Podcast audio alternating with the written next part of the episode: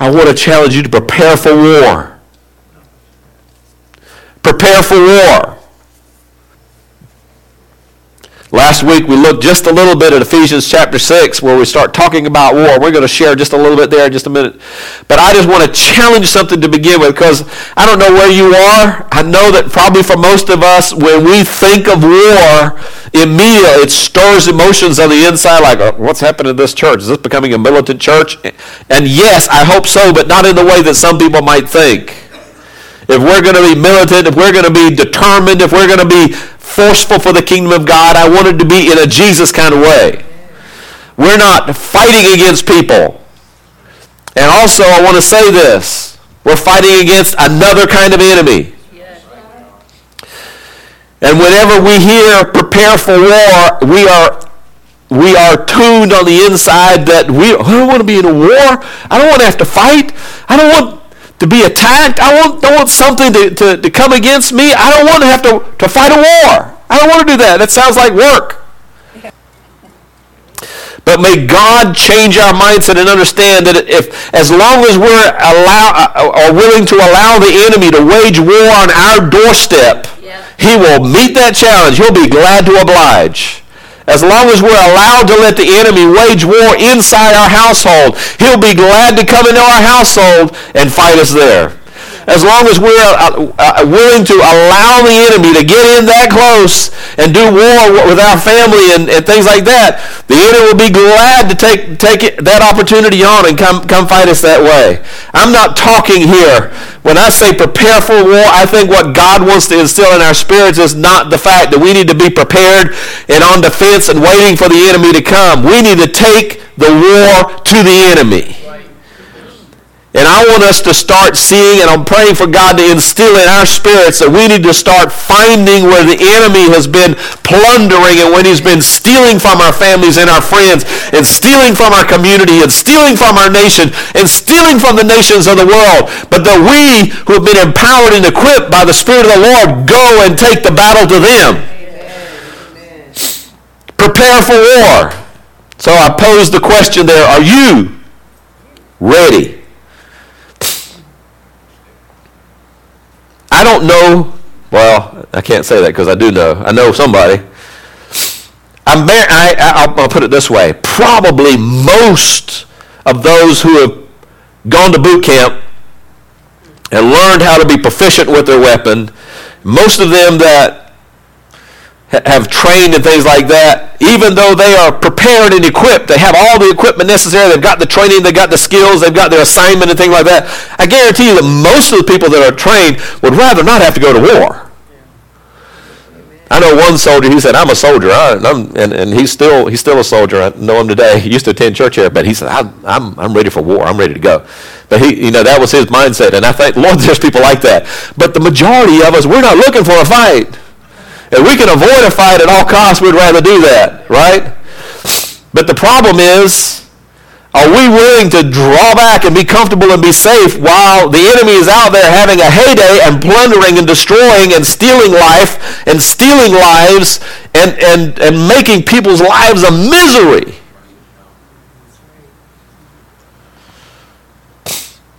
Are you prepared for war? What would you do if the opportunity arose to make a difference, to change a situation or a circumstance? What would you do? Let's go to that next slide, can we? I want to just touch on something because God has equipped us. Oh my goodness. There's a transition that's got to happen in the body of Christ. We've got to stop looking for the superhero. And we've got to just be willing to stand up and use what God's given us. And understand that he has equipped us for a purpose. God's put us in this earth to make some changes to things, and God's looking to you. We're looking to somebody else, but God's looking to us. Are you prepared for war? What were you doing that day? Let's look at this verse. We started here last week, but I wanted us to catch this. Okay? A final word. Paul's finishing up the book of Ephesians, but he didn't want to close out the book without communicating to the Ephesian churches and the churches that will receive this book. He says, a final word. It didn't mean this is the last thing they had to say, but this is something that felt really important. He needed to get to them. He said, be strong in the Lord and in his mighty power. Whose power is it? Do you believe that God has the sufficient power to be able to overcome or do anything? Do you believe that God's ability, that his strength can overcome any work of the enemy? Yes. Amen. Yes. So when he's asking us to be strong, he's not, don't think that you're strong enough. Don't think that you can do this in your own strength, but in his mighty power. Yes. When we're working or walking or God's calling us or giving or commissioning us to go do something, he's not expecting us to be enough in ourselves. But it's the armament and the equipment that he's given us that makes us able to overcome. If we approach a situation and we approach it from our emotion, or we approach it from our skill level, or we approach it from our intellectual ability, if we think that we can overcome the enemy in that type of frame of mind, that in my strength I'm going to try to overcome the enemy, we will be destroyed. But in his mighty power, we will overcome. Let's take a look at this. It's interesting, this verse, and you can't really grasp it from the English, but there are really three words that Paul uses that are emphasizing strength, power, might. And I've just been enjoying doing some study of this. It's a worthy study if you want to spend some time doing it. But let's go to the next slide and understand. I don't have a copy of all the slides up there, so I'm hoping that when I say the next slide, it's actually what I'm looking for. First, he starts out in be strong, and that's in dynamo with the moo on the end. The root word, it comes from the same root word as our word dynamite. When the Holy Spirit comes upon you, you will have power. It's the word dynamite. It means that there is that potential within that power to be able to accomplish and to do anything that it needed to do. The same type of word was used describing Hercules in mythology. We know we don't believe in that type of stuff, but in understanding what it's trying to communicate, that supposedly the gods were empowering Hercules to be able to overcome any circumstance that he was confronted with.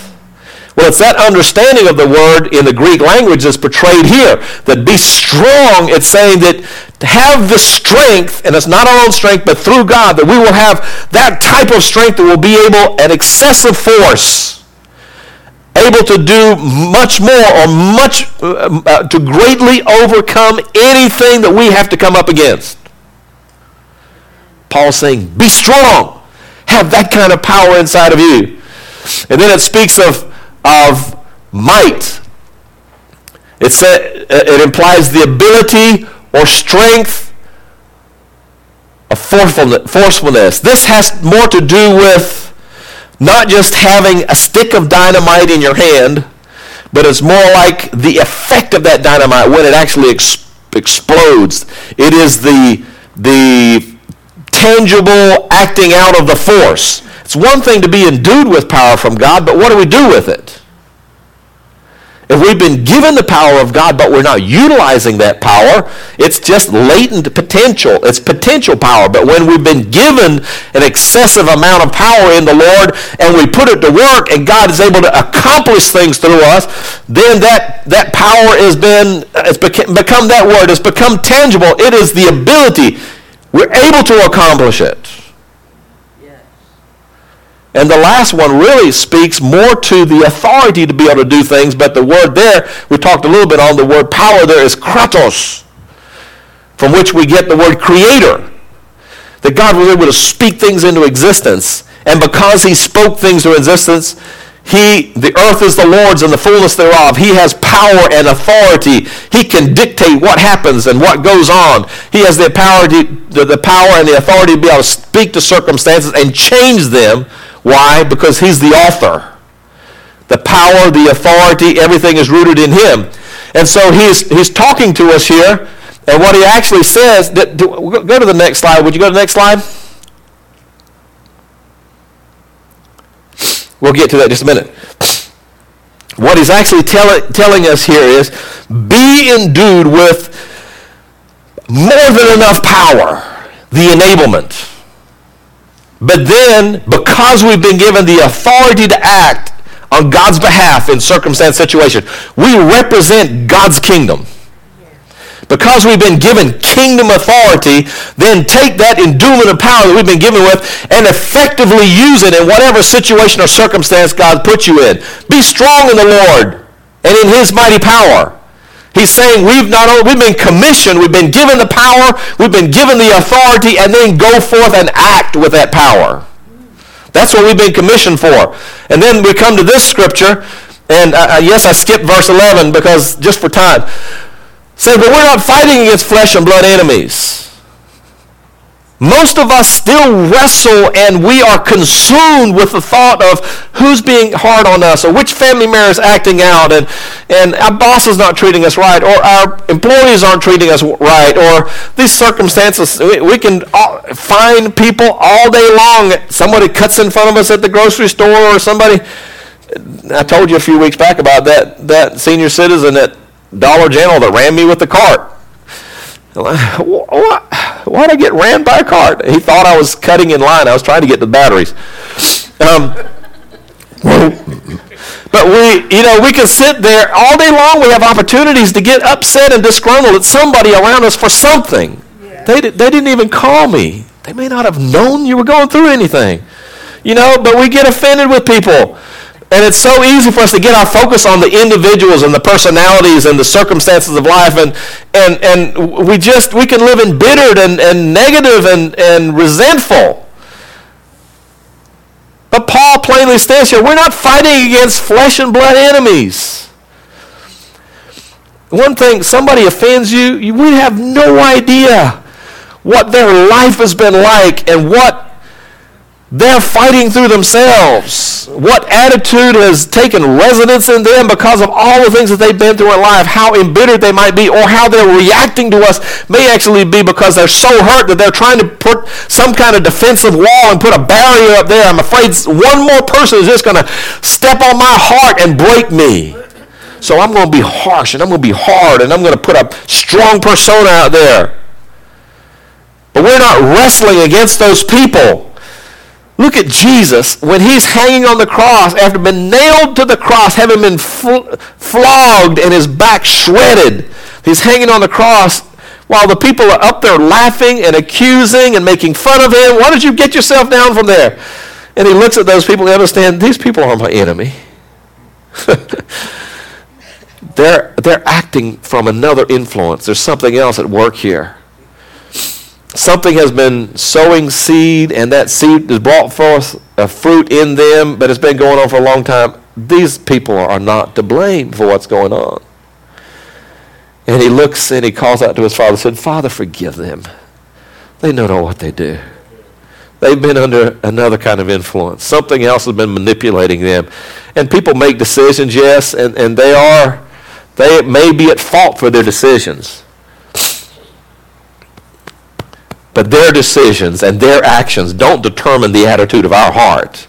We are responsible for the attitude of our heart. We act in accordance with our calling. Be strong in the Lord and in the power of his might. These circumstances and situations, people's attitudes and people's actions that come against us, yes, it may be true that we could be offended by what they've done. But I choose to act out of the strength that's been given me, and I act and bring a positive influence and a good influence in this situation rather than allowing what the enemy intended to take root. We're not fighting against flesh and blood, but we're fighting against evil rulers and authorities in the unseen world, against mighty powers in this dark world, and against evil spirits in the heavenly places. Now, other versions of the Bible say it a little bit differently. Again, I'm looking at this because I'm wanting that fresh perspective. I want to wrestle with the language. I want to dig deeper into it so I understand it more. Here's something that I want us to grasp. God placed this earth in the stewardship of Adam and Eve, mankind. He put the earth in their hands and gave them dominion. He gave them authority to be able to determine what would go on this earth. In the midst of that time in the garden, when they chose to listen to the voice of Satan in the form of the snake, instead of valuing the fellowship that they had with God, when they chose to listen to the serpent, what they did is they opened the door of opportunity for the enemy's influence to be able to reign in the hearts of men and here in the earth. Now, let me just say this. God is still creator. God is still authority. But what has ended up happening is, and it happens, there are different scopes of the, I need to get, the enemy has been given jurisdiction in certain aspects of the earth and in certain aspects of life. Now, what is jurisdiction? Jurisdiction means within this parameter, someone has been given the authority to act. They can act with authority in this jurisdiction. If you turn the lights out, nobody turned the dark on. But by turning the light out, you gave jurisdiction to darkness. You understand that? And at the point where light comes back into that room or the light switched on, darkness is abolished because the light has superior jurisdiction. Amen? Amen? We just need to take the light into the darkness because there's another jurisdiction there. You know, and I know that all the politics and everything don't work out perfectly all the time, but we have a police force here, okay? In a police situation, if there is, and I don't really know this, so I'm asking this question. Let's say that somebody representing the SBI, the State Bureau of Investigation, steps into a crime scene. Who has jurisdiction? Is it the local police or the SBI? State Bureau of Investigation. Why? Because their jurisdiction, their authority is greater than the local authority. What happens in a similar situation if the SBI is there and all of a sudden the FBI, Federal Bureau of Investigation, step in? Who takes precedence? Okay? Look, what I'm trying to get away, and I want us to get out of the politics of it, don't think about all the politics of it, but reality is there are superior jurisdictions, but until a superior jurisdiction steps in and takes control of the situation, then that lesser jurisdiction stays in power. Sometimes only because of the fact that a higher jurisdiction or a higher authority has not yet been exerted. Wow.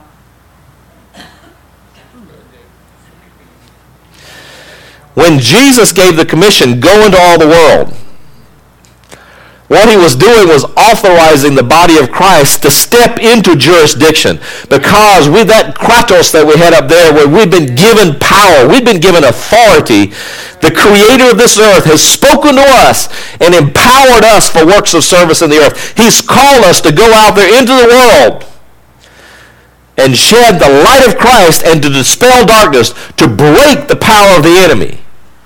We've been given authority. But the thing that I've wrestled with on the inside is the fact that what the enemy has done, he's come to our doorstep and followed us at our doorstep, and we lock the door and close the door. Our churches, we lock the doors and close the doors, and as long as we're okay on the inside, we're okay with whatever goes on out there. And we have circled the wagons. We've drawn ourselves back. And because we felt safe, and as long as everything was going to be all right with me, as long as I didn't get too sick or my family members didn't get too sick, or maybe it didn't affect me too badly, then, well, just let the world do what the world does. Does that feel like the heart of Jesus to you? No, sir. What about a Jesus who would leave his throne in heaven and come down and walk the dusty streets of a Middle Eastern country and get in there and have to deal with the mass of the crowds and people pressing on him and everything like that? What about that? What parameter? What wall are we willing to put up there? At what distance are we willing to go to be able to reach people for Jesus? How far are we willing to go to be able to reach the lost? I tell you what, there's something that's stirring in my heart for our congregation. Folks, the Lord wants to do more than this. The Lord wants to do more than the parameters of this land. I was out yesterday walking around here. I'd been spraying, and I got through spraying, and I had time on my hands. I just walked around and prayed. But this is not all that God wants to do. God's given us jurisdiction to go out there into this world. I wish I could even voice everything that's inside of me, but I don't just see 3338 Corbin Avenue. I don't just see Wilson. I don't just see North Carolina. I see nations. I see people being commissioned to go. I want missionaries to go. For ministers being raised up, and for people in their workplaces, in their trades, and for God to infuse us with His mighty power, and then send us, Lord. Send us, Lord. Send us, Lord, and make us effective in destroying the works of the enemy.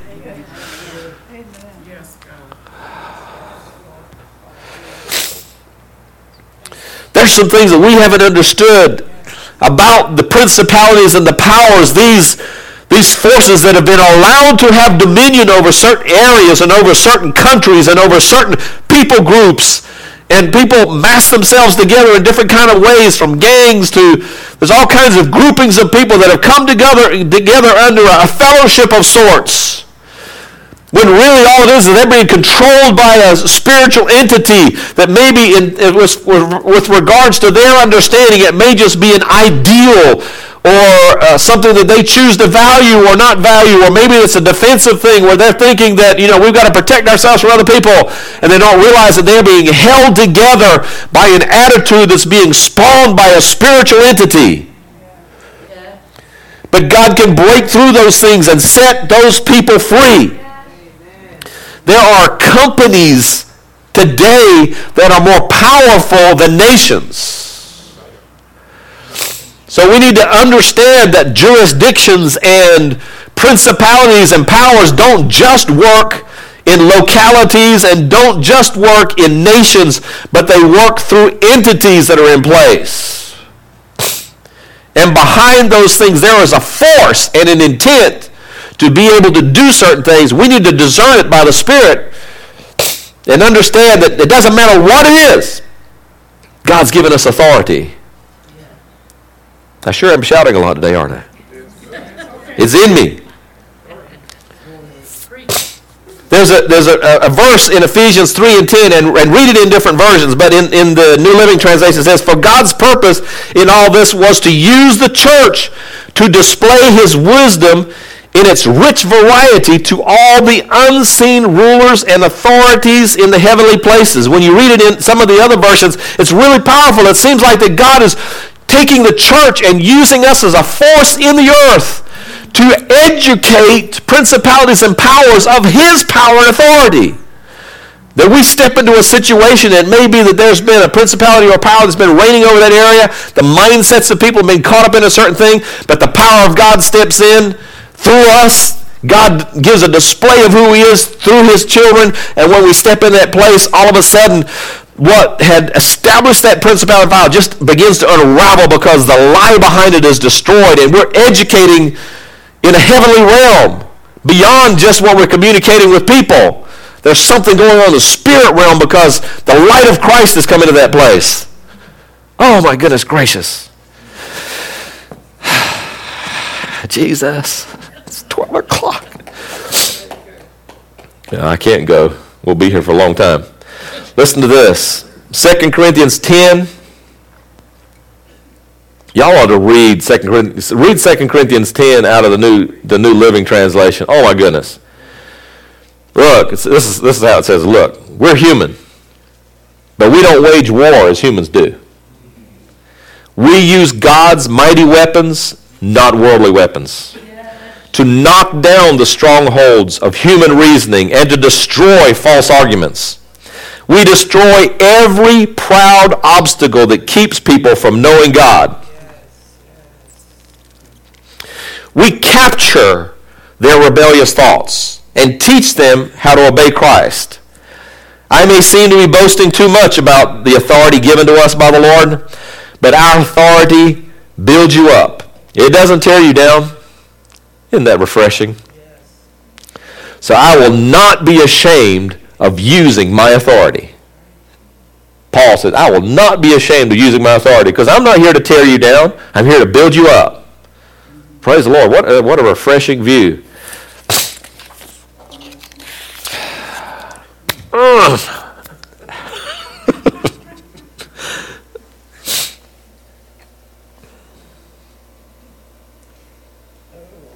I'm going to ask you something.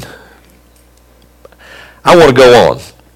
Are you okay? Yeah. Will you give me a little bit of time to go on? Sure. I'm giving you complete freedom. If you need to leave, feel free to leave. But I don't want to miss this. And I don't want to be selfish either, but I don't want to miss this. Let's go to Genesis chapter 14. I will try to be as quick as possible.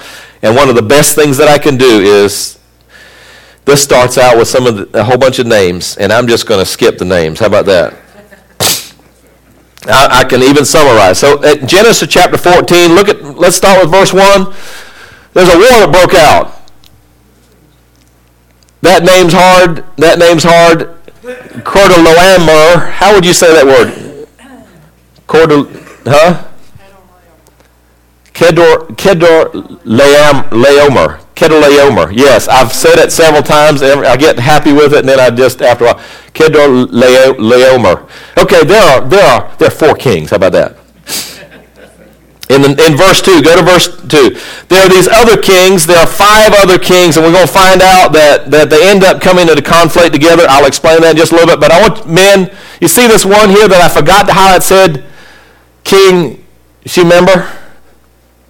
I wanted to stop and mention that because I couldn't pass it up. Men, look, if you promise your wife something and you don't forget it, okay, because she member. Right? So, had to do that. Don't forget. So here's what's going on. Let me give you a summary of what's going on right here. You've got basically four kings from the region of Turkey, Iraq, and Iran. Isn't that interesting? From the regions of Turkey, Iraq, and Iran. They have been suppressing and had under their power some other territories which were basically in the area of Israel and the surrounding nations. Those nations have been suppressed. Those five kings that were in the area, including Israel, decided at the valley of the Dead Sea that they had had enough because for 12 years they had been subject to King Kedorlaomer, okay? So year 13, they rebelled. We're not having it anymore. So they rebelled. They've been suppressed for 12 years.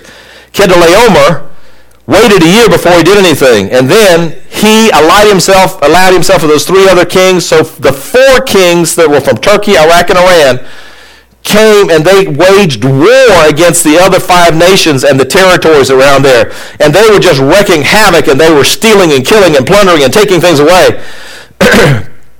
And I just want to say something. Let's get this in the spiritual realm here. The land that had been promised to Israel, to Abraham, it was still occupied by nations that weren't serving God. It had been decreed that judgment was coming on them because they were sinful and wicked, okay? In the midst of this land, this is a land where Abraham, but it was Abram at this time. Abram was living with his family. Abram was living in the midst of the wickedness that was going on, but he had not aligned himself with that wickedness. And so when the judgment came, Abram was not included in that battle and in that judgment that came. However, Lot, his nephew, not only did he live in that land, but he had aligned himself and decided that he was going to go to Sodom. And he moved right there alongside Sodom that we all know was a wicked city. And so when judgment came there, his family was caught up with it and were carried away. And Lot and all of his possessions and his family were carried away and taken captive. But Abram was kept from that, even though judgment had come to the area. It says in verse 11 that the victorious raiders then plundered Sodom and Gomorrah and headed home, taking with them all the spoils of war and the food and supplies. They also captured Lot, Abraham's nephew, who lived in Sodom, and carried off everything he owned. Think about families around you that are being plundered by the enemy. The enemy not only has taken control of that household, but he's plundering everything that they have. Carried off everything he owned. But one of Lot's men escaped, and the word got to Abram. I'm going to skip on down. Let's put verse 14 up there. We've got it. Okay. Y'all are on it. Okay. Look at this. Let me give you just a precursor of this. This is where we're walking right here, okay? This is where we're the people of promise. Abram, God's intending to accomplish something through us. When Abram heard that his nephew Lot had been captured, he mobilized the 318 trained men who had been born in his household. Let me just say something, folks. It is not sufficient for us as those called by God to be willing to only fight the battle when it comes to us. God did not equip us solely for a defensive battle. As long as my family and I are okay, I'm okay. My neighbor's right next door to me, and their household's being plundered. I've got a family member, and their household's being plundered. But as long as I'm okay, bless their hearts. I pray to God to bless them. Lord Jesus, help them. I'm just going to leave a little space there because they sure do have a mess over there. I don't want to be a part of that. It's not okay to just see what the devil's doing and the havoc that he's wrecking in people's lives and just say, well, as long as I'm okay, I've got my ticket. I know where I'm going to spend eternity. It's not okay. There should be something that resonates inside of us and calls us to do something about it. And I like the fact that it says here that he mobilized. He took action. He didn't just talk about what was going on. Just say, bless their hearts. Isn't it sad what's going on over there? Did you hear what happened to Lot? My goodness, my poor nephew. He got carried off. Isn't that a shame? And you feel like you've done your duty because you've been sympathetic or empathetic. You've blessed their heart. I'm so sorry. Jesus, help them. Jesus said, I did. I gave you power and authority to act in the earth. What are we going to do with it? Abram mobilized. I love the fact that it said that he had 318 trained, prepared, equipped people in his household. They had been raised up in his household. They've been raised up in this house. They've been raised up in the connect groups where people have been getting together and spending time in fellowship with the Lord and breaking open the bread of life. They've been mobilized. They were equipped and they're mobilized. And they went out to do battle. They were not content to see the enemy plunder their neighbors and their family members and the people around them. And he pursued Kedorlaomer, I said it pretty good, Kedorlaomer's army, until he caught them at Dan. I can't get into Dan and anything like that, but I just want to say, at what point do we get so adamant that we will refuse to allow the enemy to rule and to reign and to dominate and to destroy? At what point does enough become enough? I tell you what, a few weeks ago, and I know the battle wasn't over, but when Dan and Anna's family again had that sickness that Friday night, God wouldn't allow me to let it go. And I can't say it was all me. It's not my, but I know this, that I prayed. And I prayed, and I felt a fervency and a determination. I couldn't let go of it.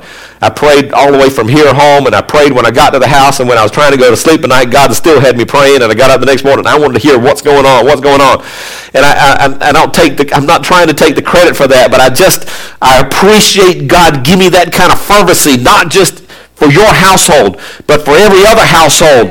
What about all these people? Are we just going to allow the enemy to run off with them and steal and rob and destroy? God's given us authority to step up and make a difference. Amen. Let's go to the next slide. When it came time for battle, I thank the Lord that God gives us strategies for battle. It says that he divided his men, and there's not a whole lot of something for me to dig into that, except for the fact that there was a strategy. God gave them a plan on how to overcome. And if we pray and ask God for direction, God will give us an idea. God will give us a thought. God will give us direction in how to demolish the strongholds of the enemy and how we're supposed to work in this situation. Lord, God will give you an answer. In this situation, God told him to divide his men when they went into battle. And they attacked during the night. They attacked at a time when you wouldn't think that it would be advantageous to attack. But what's amazing to me that you've had an army that's been running around all through this nation, plundering and taking things and stealing and destroying. And God sent 118 men plus one, Abram, and destroyed that army. It says that Abram, it said 318. What did I say? 100? Yeah, I'm sorry. I'm stuck on that somehow. 318 plus Abram. Kedorlaomer's army fled. Sometimes all the enemy needs is just some opposition. But as long as there's no opposition, he's just going to do whatever. But when we step in, not just because we're Ben or we're Carla or we're Chris, or not just because we're coming in our name, but we're coming in the name of the Lord, the enemy will flee in Jesus' name. He said he fled him, and I love this part. Catch this. Abraham chased them as far as Hobah, north of Damascus. Wait, y'all know where that is, right? No, I'm just playing. The reason why that's significant is because you see that Abraham chased them completely out of the territory that was going to be his. Remove them from the promised land. Chase them. Chase them out. And Abram recovered all of the goods that had been taken, and he brought back his nephew Lot with part of his possessions. He recovered it all. They recovered it all. We're not allowing the enemy to get away with some of it. We're recovering it all. Bringing back all of his possessions and all of the women and all of the other captives. They took possession of it all. What a good word. Amen? Amen. All right, let's go to the next scripture. There's something we need to get a hold of. I want you to see this, and then I promise. Okay, I know I'm going long. It's 12 minutes after. After Abram returned from his victory of Kedorlaomer, and all of his allies, the king of Sodom, catch this, the king of Sodom went out to meet him in the valley. Go on to verse 18, and Melchizedek, king of Sodom, wicked city, Melchizedek. King of Sodom, Melchizedek. King of Salem, which is peace. And he's also a priest of the Most High. Of God Most High. So both the king of Sodom, you just had a great victory. There's an enticement. We want to give you praise and adoration. We want to give you glory. We want to do something with you. And over here is peace. And what did peace and the priest of the Most High offer? Bread and wine. What does that sound like? Communion, fellowship, the breaking of bread, the wine. So he's got two different things that are brought here. Now, Abram participated with the bread and the wine and the fellowship with Melchizedek. Go to the next slide. Melchizedek turned. And Melchizedek, a lot of times in Scripture, talks about him being a type of Christ.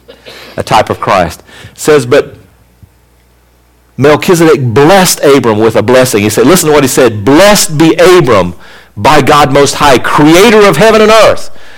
That's that authority, that jurisdiction, the creator of heaven and earth. And blessed be the Most High who has defeated your enemies for you. What did Abram do? Abram turned around, and here he is. He's just won a victory. But he turned around and he blessed Melchizedek with 1/10 of all that he had. His heart was in the right place. He wasn't being the big superhero, I'm the conqueror, I'm the big person, why don't you elect me president? He came with a heart and said, look, God's to be praised in this. Here, I'm going to give 1/10. I want to bless. Go to the next slide. Sodom. The king of Sodom said to Abram, give back my people, still wanting to have control over the people. Give back my people, but you may keep for yourself all the goods. You can, look, if you'll just be in fellowship with us, you can have all of this.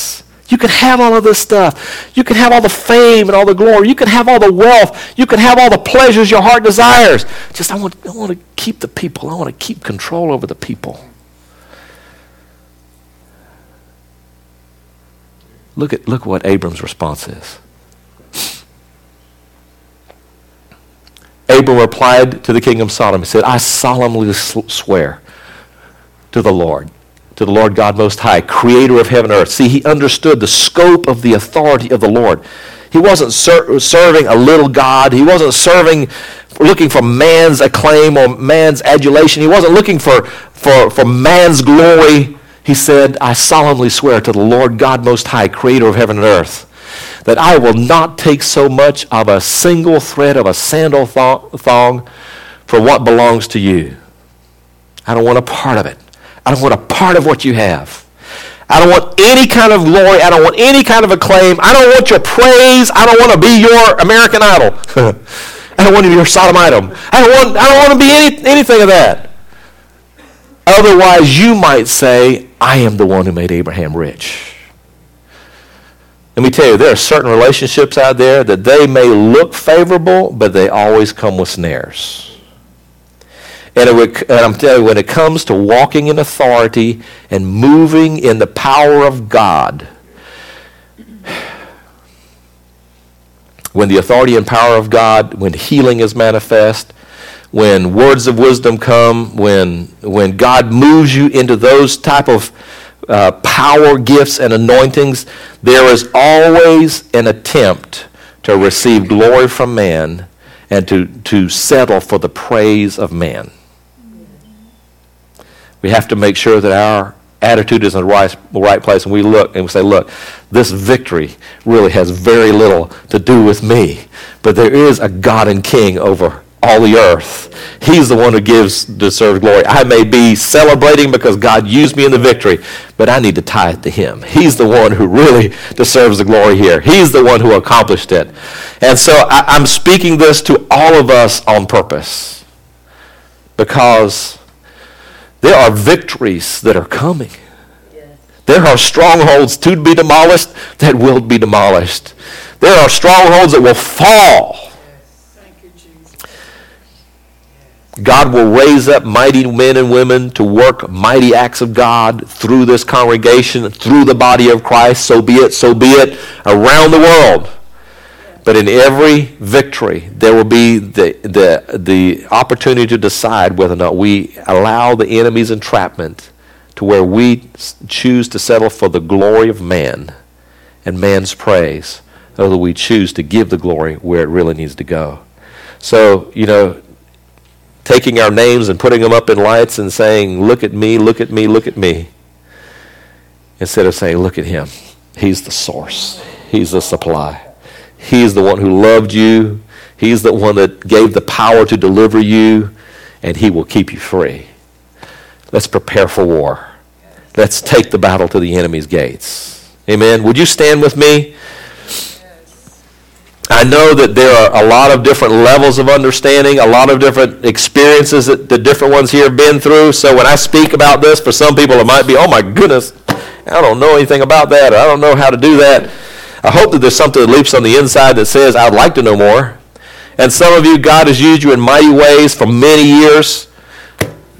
Understand, the victory can be as simple as a word. That weapon that God uses may be an act of kindness. It may be a confrontation. It may be speaking to a civil or civic leader. It may be speaking to a boss or a worker. But God will give the strategy. So let's just, as we pray right now, can we make our own personal commitment to the Lord and just say, Lord, here I am. Would you use me? I want to be a part of this. Don't you want to be a part of this? Don't you want to be a part of this? The first place is just to commit ourselves to the Lord. Let's pray. Father, there's one thing that seems to be common in Scripture. When people really come into your presence, they have an encounter with you face to face, dear Lord, man humbles himself before the Almighty. God, I know that Scripture lets us know that we have the right to come boldly into your presence, dear God, but I humble myself right now, Lord. I thank you, dear Lord, for what you are wanting to instill into our hearts and our lives. God, it's a challenge. Lord, some here may feel ill-equipped, that some here may be hearing a rallying cry in their spirit saying, yes, Lord, here I am. But Lord, I pray for every one of us, God, no matter what our level of maturity, no matter what our experience is, Lord, that we would understand that the safest we will ever be is when we're right hand in step with what you're wanting to do. And so, God, we can offer ourselves knowing that, Holy Spirit, you're a gentleman. Lord, you will never ask us to do something that we are not equipped to face. God, help us to choose rightly with regards to attitudes and actions. And God, help us not to be a bulldozer that brings destruction, dear God, but something that sometimes has to clear the field, but the intent is to be able to build something good. This authority we've been giving is for building up. So God, would you use us? Lord, ignite the fuse on that dynamite. Dear Lord, let us accomplish the things that you've purposed and planned, Lord. So here, God, the scripture says you look to and fro. You look all over the earth trying to find people that will make themselves available to you. Well, here we are, Lord. And we want to join arms and elbows and hands with people all around this city and this area, dear God, of like mind and light heart that are serving you. God, we want together to be an unstoppable force for the kingdom of God. Lord, we'll give you all the praise and the glory. So be it. Amen and amen. Amen. Glory to the Lord.